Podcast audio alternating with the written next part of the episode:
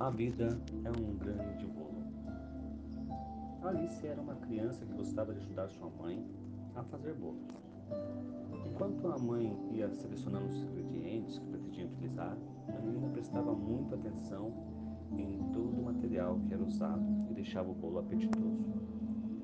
Ela aprendeu que quanto mais ingredientes tinha o bolo, mais gostoso ele Alice cresceu, aonde quer que ela fosse, ficava conhecida por saber fazer bolos deliciosos.